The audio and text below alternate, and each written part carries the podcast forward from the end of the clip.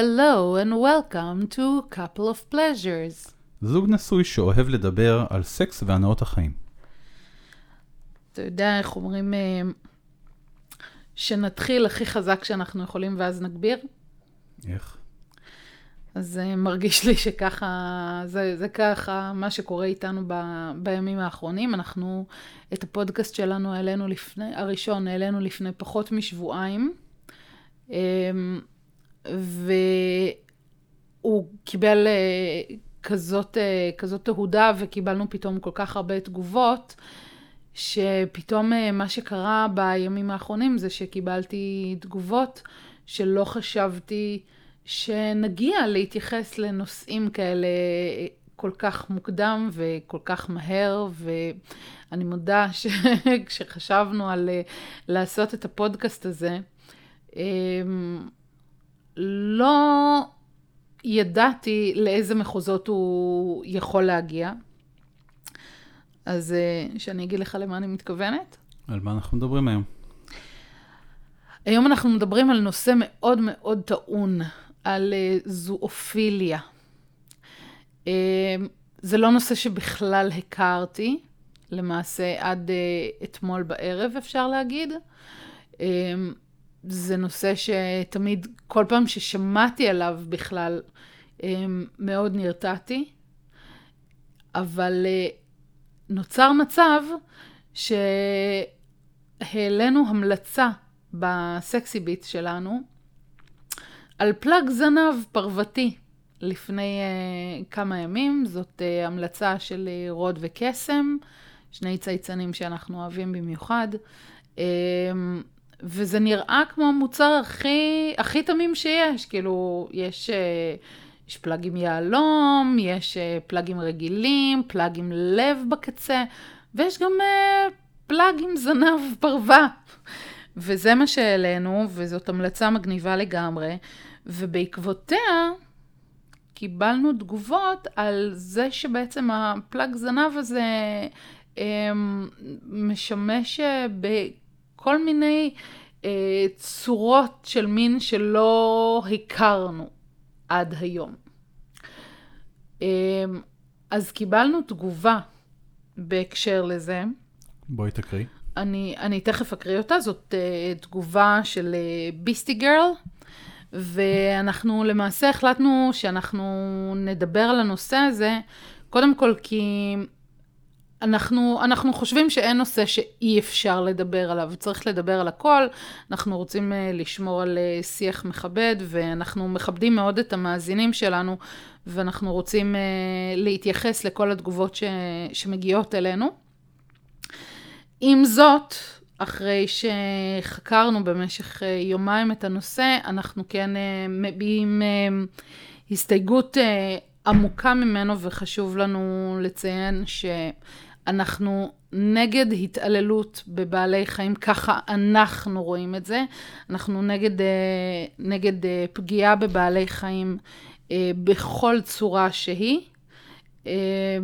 וזה נושא שהוא מאוד מאוד טבו והוא מאוד קשה לנו, אז אנחנו בעצם מנהלים כרגע את הדיון פשוט לצורך הדיון, כי יש בקרבנו לא מעט אנשים שחיים בתוך זה, ואלה הפנטזיות שלהם, וזה חלק מהעולם היצרי שלהם.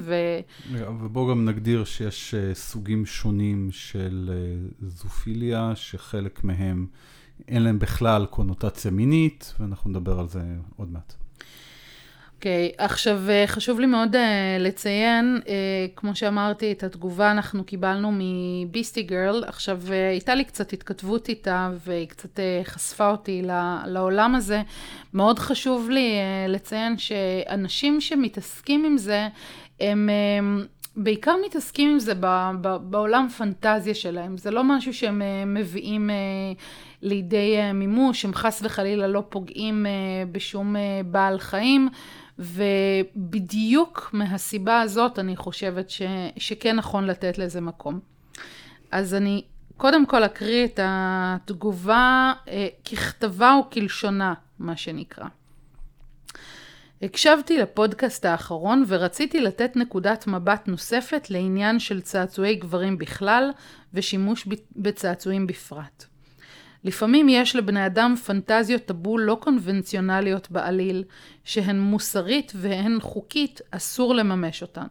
אבל לבני אדם, בהיותם בני אדם, יש דחפים ותעשיית צעצועי המין ואימה תעשיית האנימה בהחלט עוזרת לפתור. בעיות ממשיות כמו פדופיליה וזואפיליה מקבלות מענה מפורט שלא פוגע בחסרי ישע. אני חושבת שזה נפלא ברמות על שגבר יכול לעונן על ילדת סייבר סקין מפורטת ולשלם על זה כמה שצריך, מאשר להוות איום לילדות וילדים ממשיים. פלאשלייטס חייתיים בצורות שונות ואפילו של איברים שונים של בעלי חיים נותנים מענה שמונע מבני אדם לנצל בעלי חיים לצרכי הנאה מינית ומעשית והם פתרון מבורך. זה אולי נשמע מטורף, ולמה שאנשים יפנו לזה? אבל מקרי הציחות בעולם הזו, זה בהחלט פתרון מוסרי, מבורך ולגיטימי. מעבר לכך שצעצועי הפנטזיה האלו נותנים חוויה מאוד מקיפה, ממראה ועד נוזלים שמדמים זרע בתחושה בצעצועים משפריצים. צעצועי פנטזיה לא נועדו רק כפתרון מוסרי מן הסתם, אלא לאנשים שנהנים לדמיין ולשחק וכדאי לפתוח אליהם את הראש. בצעצועים מסוימים, ריאליזם הוא שם המשחק, ובאחרים מפליגים על כנפי הדמיון החל מצבע ועד צורות חייזריות ודמיוניות. מי אמרה חד קרן ולא קיבלה? כמו שאנשים נהנים לקרוא סיפורי טבו, גם לשחק עם צעצועי טבו יכול להיות כיף אדיר ולשמור על מוסריות בדרך. אף צעצוע לא נפגע בניגוד לאופציות אחרות, מקסימום צריך לנקות אותם. זאת הייתה התגובה של Beastie Girl, ואני חייבת להגיד לך שעם התגובה הזאת אני לגמרי מסכימה, זאת אומרת אני לא הייתי מודעת לקיום הזה של הסוג הזה של צעצועים, ממש עד לפני כמה זמן, ככה במסגרת המחקרים שעשינו לקראת העלה של האתר שלנו ולקראת העלה של הפודקאסט, כן נתקלתי בזה, זה בעיקר צעצועים ככה שמאוד מאוד מאוד מקושרים עם גיקים,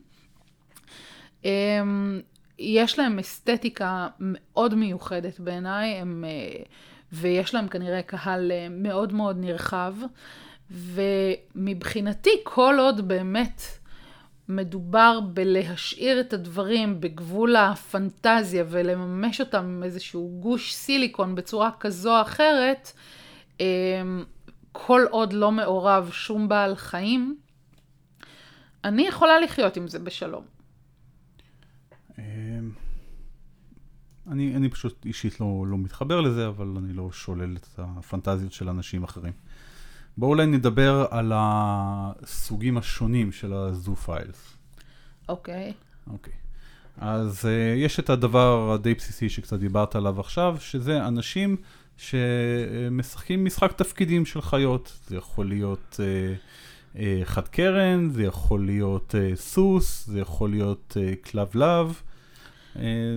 יש די מגוון בתחום, כאשר הפאפ פליי של הכלבים וההורסי פליי של הסוסים נראה לי די דומיננטיים בסאב ז'אנר הזה. אז זהו, אז נשאלת השאלה, אוקיי, בוא נגיד שאנחנו נתקלים בזה, וראיתי את זה בקטגוריות השונות, אף פעם לא נכנסתי פנימה כי זה לא באמת עניין אותי, אבל אוקיי, יש את המשחקים האלה שהם מתלבשים עם מסכות וכל הדברים כאלה, ואז אם הם עושים את זה בארבע דלתות, אוקיי, בין הקירות של הבית שלהם, זה איכשהו נראה לי לגמרי סבבה. אבל כבר יצא שנתקלתי בתמונה של איזושהי מישהי שלוקחת את הכלבלב שלה לטיול בסופר. וזה קצת מקווץ לי את הבטן.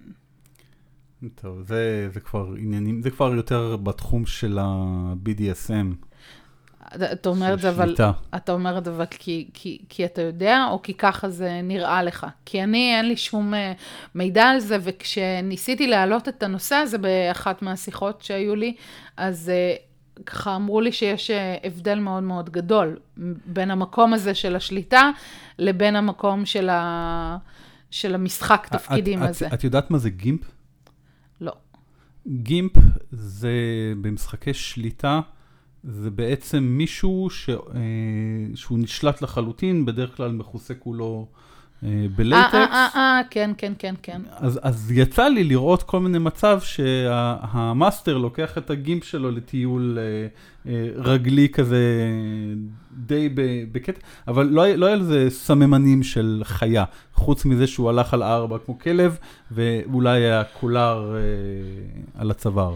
אוקיי, אז זה לא, כאילו, זה סבבה? אז בגלל זה אני עשיתי את ההשוואה לזה שאת אמרת, שאת ראית מישהי מוליכה ככה. כן, כי זו תמונה שפשוט רצה באינטרנטים, אוקיי? עכשיו בוא נצא מנקודת הנחה שזה הכל נעשה בהסכמה, אוקיי? ואף... יש לי עוד דוגמה של משהו, יש עכשיו ב-OnlyFan איזה דוגמנית, שבעצם כל הסרטונים שלה, זה היא משחקת כלבלבה. ושמה היא משחקת כלבלבה גם בפארקים עם כלבים אחרים. וואלה. כן. והיא מאוד חמודה פיזית. יו, אתה יודע מה זה מזכיר לי? זה מזכיר לי שראיתי איזשהו סרטון שרץ לפני כמה חודשים, של מישהי, איזושהי נערה, שממש מגיל 0, כל מה שהיא רצתה היה לדעת לדהור כמו סוסה. כן, כן, ראית את זה? כן, ראיתי את זה. אז פתאום, כאילו, כשאתה רואה את הדברים האלה, אז אתה לא חושב על המשמעויות שהן מעבר לזה. ופתאום זה מזכיר לי, ואני שואלת את עצמי, אם יכול להיות שזה גם כן חלק מהקטע הזה. ואז, כשמדובר בסך הכל באנשים, ובמשחקי תפקידים ופנטזיה של אנשים, אז האם זה לגיטימי או לא? כל עוד בין שני בוגרים שאף אחד כאילו לא באמת נמצא שם באיזו עמדת נחיתות מסוכנת, אז אני לא רואה בזה בעיית כל המשחקים האלה. כל עוד זה באמת, את יודעת, אנשים שמסכימים. כן, אני חושבת שקונסנט זה הדבר, זאת מילת המפתח בכל סוג של יחסים.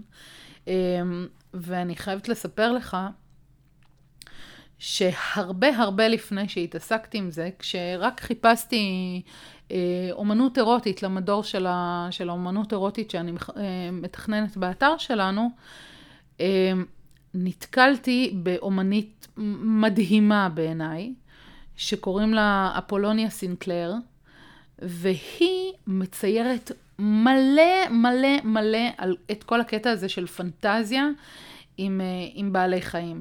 זה יכול להיות פנטזיה עם חילזון, זה יכול להיות עם איזשהו שור, זה יכול להיות סתם איזושהי ילדה ילדה, יש לה, היא מן הסתם בוגרת, אבל יש לה מין מראה ילדי כזה שהיא יושבת על מין דובי ענק. יש לה מלא מלא מלא תמונות שבעצם מתארות עולם פנטזיה עשיר עם בעלי חיים.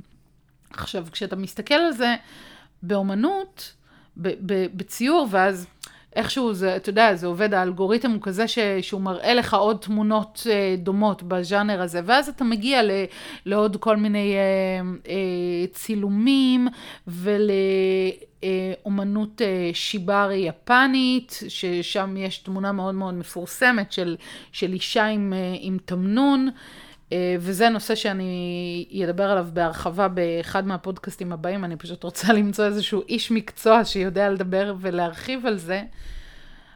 אז יש לזה מקום אסתטי מאוד מאוד גדול, והוא מפתח את הפנטזיה במידה מסוימת עוד יותר. ואני כאן קצת...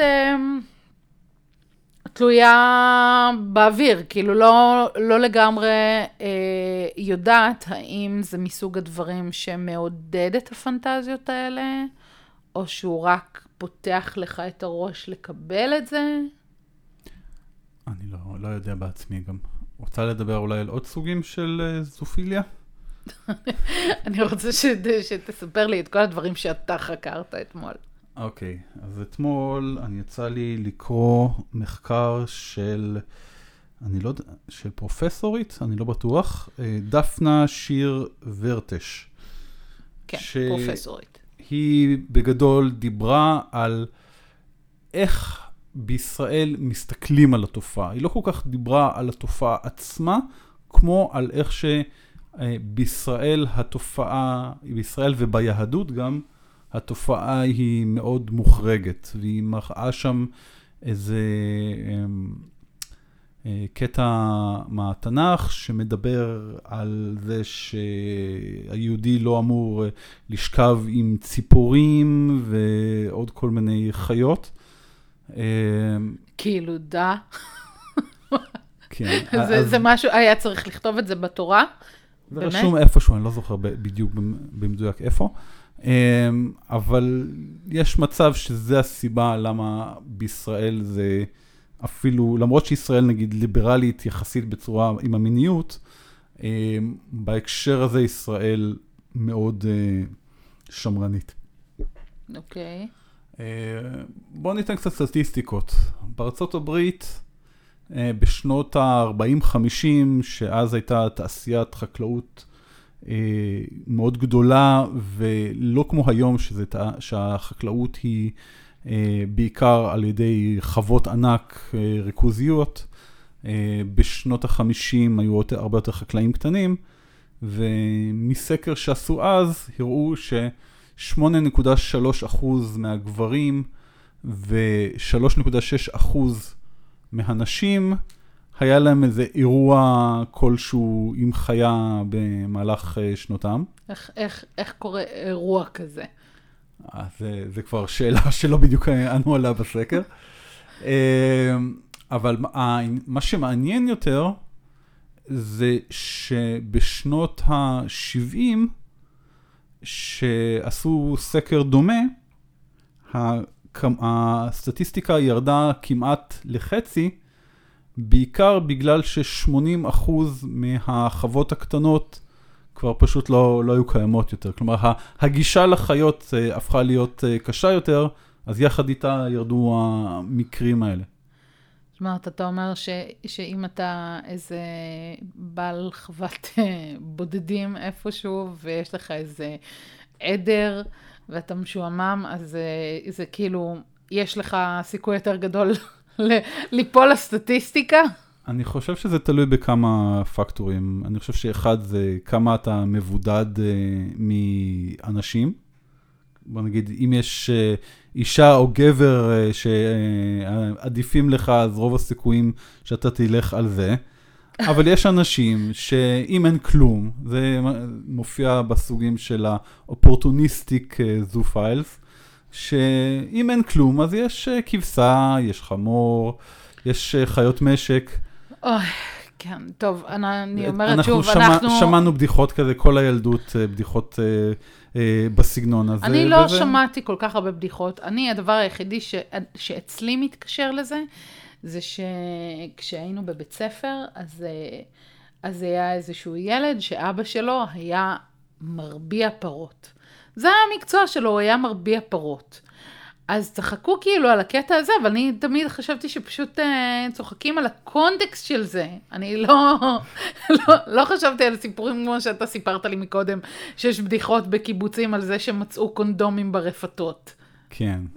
שמי, אני כילד תמיד היו סיפורים על בדואים, ובאמת על הקיבוצים, ובעיקר אנשים מבודדים. אני אגיד לך מה, יש פה השמרנות הדתית לפעמים גם מוסיפה לזה, כי הם יודעים שהם לא יכולים לעשות שום דבר עם אישה לפני חתונה, אז לא אכפת להם לעשות. לא, אנחנו לא ניכנס לזה בכלל. זה נורא לחשוב בכלל על הכיוון הזה, ואני חוזרת ואומרת שוב, אנחנו נגד פגיעה בבעלי חיים, נגד פגיעה בחסרי ישע, אני גם לא מפילה את זה על אף אחד. כל הדברים האלה זה דברים שהם בסך הכל משמיעה ובדיחות. זה, הנושא הזה הוא פשוט כל כך טעון וכל כך טבו, כן, הוא כל כך טבו בארץ שכמעט לא מדברים על זה בכלל, וגם שמדברים על זה זה תמיד גורר אחריו איזה בלגן. כן, לך היה איזשהו סיפור, סיפרת לי משהו על אחת מהידידות שלך. כן, טוב, זה היה לפני הרבה שנים, אבל דיברתי עם ידידה ויש לה כלב, ובצורה מאוד נונשלנטית היא סיפרה לי שאחד הדרכים שהיא מענגת את עצמה, זה שהיא מורחת חמאת בוטנים על האזור, והכלב שלה בא ומסיים את המלאכה, ושניהם יוצאים מרוצים, הוא מהטעם והיא מהליקוקים. עכשיו, מה שיותר מפתיע בזה שבכלל סיפרה לי את זה, זה שהיא סיפרה לי את זה בצורה שהיא מאוד נונשלנטית, כאילו שכן, כולן עושות את זה כשיש להם כלב. אז באמת מעניין אותי, כאילו, כמה זה נפוץ התופעה הזאת. אין לי... אני לא יודעת, אני מודה שאני... אני שמעתי גם את אותו סיפור פעם, באיזה פודקאסט בארצות הברית, אז כאילו, כשאתה שומע את אותו דבר מכמה מקורות, אז זה מעלה את הסימני שאלה האלה. כמה זה נפוץ? אוקיי, אני לא יודעת להגיד לך. אני לא, בעלי הכלבים שאני מכירה, לא שמעתי מהם סיפורים כאלה, אבל יכול להיות שאני לא הייתי חברה של האנשים הנכונים. יש גם עוד איזה משהו שאני לא חושב שזה בכך גולש לתחום המיני אקטואלי, אבל יש את מכירה את המושג נשות סוסים? לא. זה יותר קיים בארצות הברית, שיש את אנשים שמאוד מאוד מאוד אוהבות את הסוסים שלהם, וכל יום הן דואגות שהסוס יהיה מוברש ובוהק ובריא, וגם זה נחשב חלק מזופוליה, גם אם זה לא בכך גולש. אוקיי, אז באמת על זה, כשעשיתי את המחקר, אז הגעתי באמת להרבה חנויות. אבל יש מצב שמקבלות הנאה מינית מהרכיבה עצמה. טוב, זה משהו שאני יכולה להבין אותו. אני חושבת שאפילו בתקופות מסוימות, אני חושבת שדיברו על זה שנשים היו צריכות לרכב רכיבת צד, כדי שחלילה הם לא יהנו יותר מדי כשהן רוכבות על הסוסים. אני יכולה להבין את זה. וואי, ועם כל הצעצועים החדשים שיש, זה יכול להיות מאוד מעניין דווקא, לרכב על סוס עם איזה צעצוע כמו זה שהמליצו עליו בסקסי ביץ שלנו, כזה עם שליטה מרחוק. את מודעת שיש לזה צעצוע כזה שנקרא סיביאן. בטח, מה, נו. סיביאן זה פנטזיה. כשנהיה גדולים, אני רוצה... להביא לכאן סיביאן, ולעשות איזו תוכנית כזאת, כמו שהאוורד סטרן היה עושה, לקחת מתנדבות, ולראות מה סיביאן עושה להן. אבל בסדר, אנחנו רק התחלנו, אז יש להן לשאוף. אבל זה מאוד, בקטע, הסיביאן, מי שלא מכיר את זה, זה מאוד נראה כמו עוקף, כשיש לו כל מיני כלים שאפשר לחבר במרכז העוקף. אוקיי, אז אני ראיתי דברים שהם הרבה יותר ריאליסטיים, כשהתחלתי להסתכל, אז באמת נתקלתי בחנויות שממש עושות דילדויים ממש בצורה שנראית כמו עברי מין של סוסים, ושל היפוגריף, ושל... וטנטקלס יש, שזה משהו, זה הזרועות של התמנון, שאני יכולה להבין היום, שזה באמת כנראה שאוב מהשיברי היפני, ומה עוד יש? ביצים של דרקון, פלאג בצורת ביצים של דרקון, ובכלל עברי מין של דרקון או של כלבים. אז אנחנו בעצם נחזור לנקודה הראשונה שדיברנו עליה, בהקשר לתגובה של ביסטי גרל, שזה בסדר, זה סבבה שיש את הפנטזיה, כל עוד היא באמת לא פוגעת באף אחד, ובאמת איזה מזל, זה אולי נראה לנו מוזר בהתחלה כשאנחנו נכנסים ורואים חנות חנות של צעצועי מין שיש בה צעצועי מין שלא נראים אנושיים בכלל, זה באמת נראה מוזר בהתחלה, אבל איזה יופי שיש לאנשים היום את האפשרות לממש את הפנטזיה הזאת באמת עם פשוט חתיכה של סיליקון שהיא מעוצבת יפה ושהיא גם נותנת לך את האפשרות ממש, יש להם ממש מין צינור כזה ומזרק ממש לדמות זרמה, אז יכול להיות שזה באמת מגניב, וטוב שיש לאנשים את המפלט הזה. לפתור את זה באמת עם סיליקון, ולא ללכת עם הפנטזיה הזאת ולפגוע איתה באנשים אחרים. סבבה. רוצה שנסיים עם הסיפור הכי מזעזע? לא, אני רוצה לסיים בטוב. אבל זה מעניין. טוב, בסדר, אבל אני ממש מעדיפה שלא. אני חושב שצריך לספר גם איך דברים כאלה יכולים להיגמר רע ורע מאוד. אז בשנות ה-70, במדינת וושינגטון, עקב שינויים בתודעה, החליטו לבטל שם חוקי מיניות שאסרו על מין אורלי, על מין אנלי, אבל גם אסרו על ביסטיאליטי. ואז מה קרה? נוצר מצב שביטלו את החוק שאוסר את זה, ולא שמו חוק חדש. אז בעצם ביסטיאליטי בשנות ה-70 הפכה להיות חוקי במדינת וושינגטון. ואז מהנדס של חברת בוינג החליט שהוא פותח משהו חדש, עזב את העבודה, עבר לאיזה חווה במדינת וושינגטון עם עוד איזה שני שותפים, והתחילו לצלם את עצמו, מקיים יחסי מין עם סוסים. וזה בסופו של דבר נגמר ממש ממש רע, שהסוס פשוט עשה לו נזק פנימי. והוא מת מדימום. אז זה נורא, זה נורא לאיש, זה נורא לסוס בעיניי.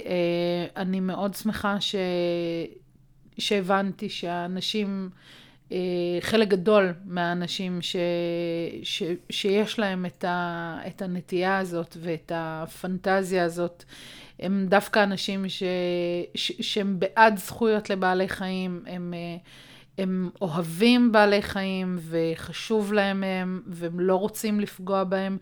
ונחזור לסיים בזה שבאמת יופי שיש את המפלט הזה, יופי שהטכנולוגיה היום מייצרת כל מיני אפשרויות לאנשים לממש את הפנטזיה שלהם בצורה שלא פוגעת באף אחד.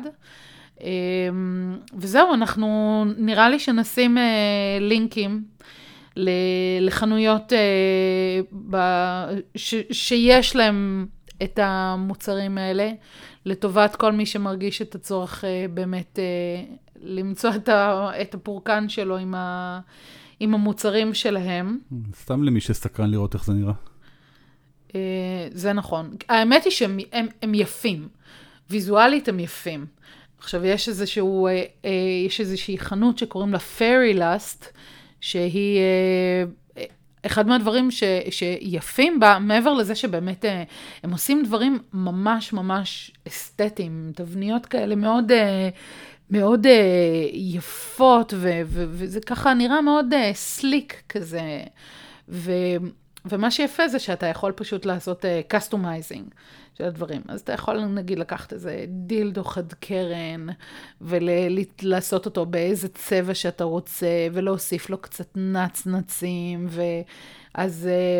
אז מהבחינה הזאת זה לגמרי סבבה. וזהו, זה היה פרק שממש פחדתי על להקליט הפעם. די דחיתי את הקץ עד שהתיישבנו לדבר על הנושא הזה. היה פחות מפחיד בסוף. מה שחשוב לנו זה שהמסר יצא החוצה, שאנחנו, אכפת לנו מחיות, אנחנו לא רוצים אף אחד שיתעלל בחיות, וכל הנושא הזה זה בעיקר בשביל לדבר על הפנטזיה.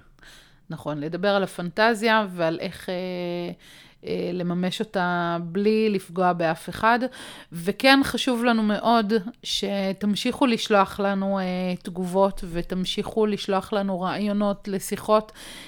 גם אם קשה לנו, אנחנו בסופו של דבר נקיים את השיחות האלה, כי אנחנו מאמינים שלדבר על מיניות זו זכות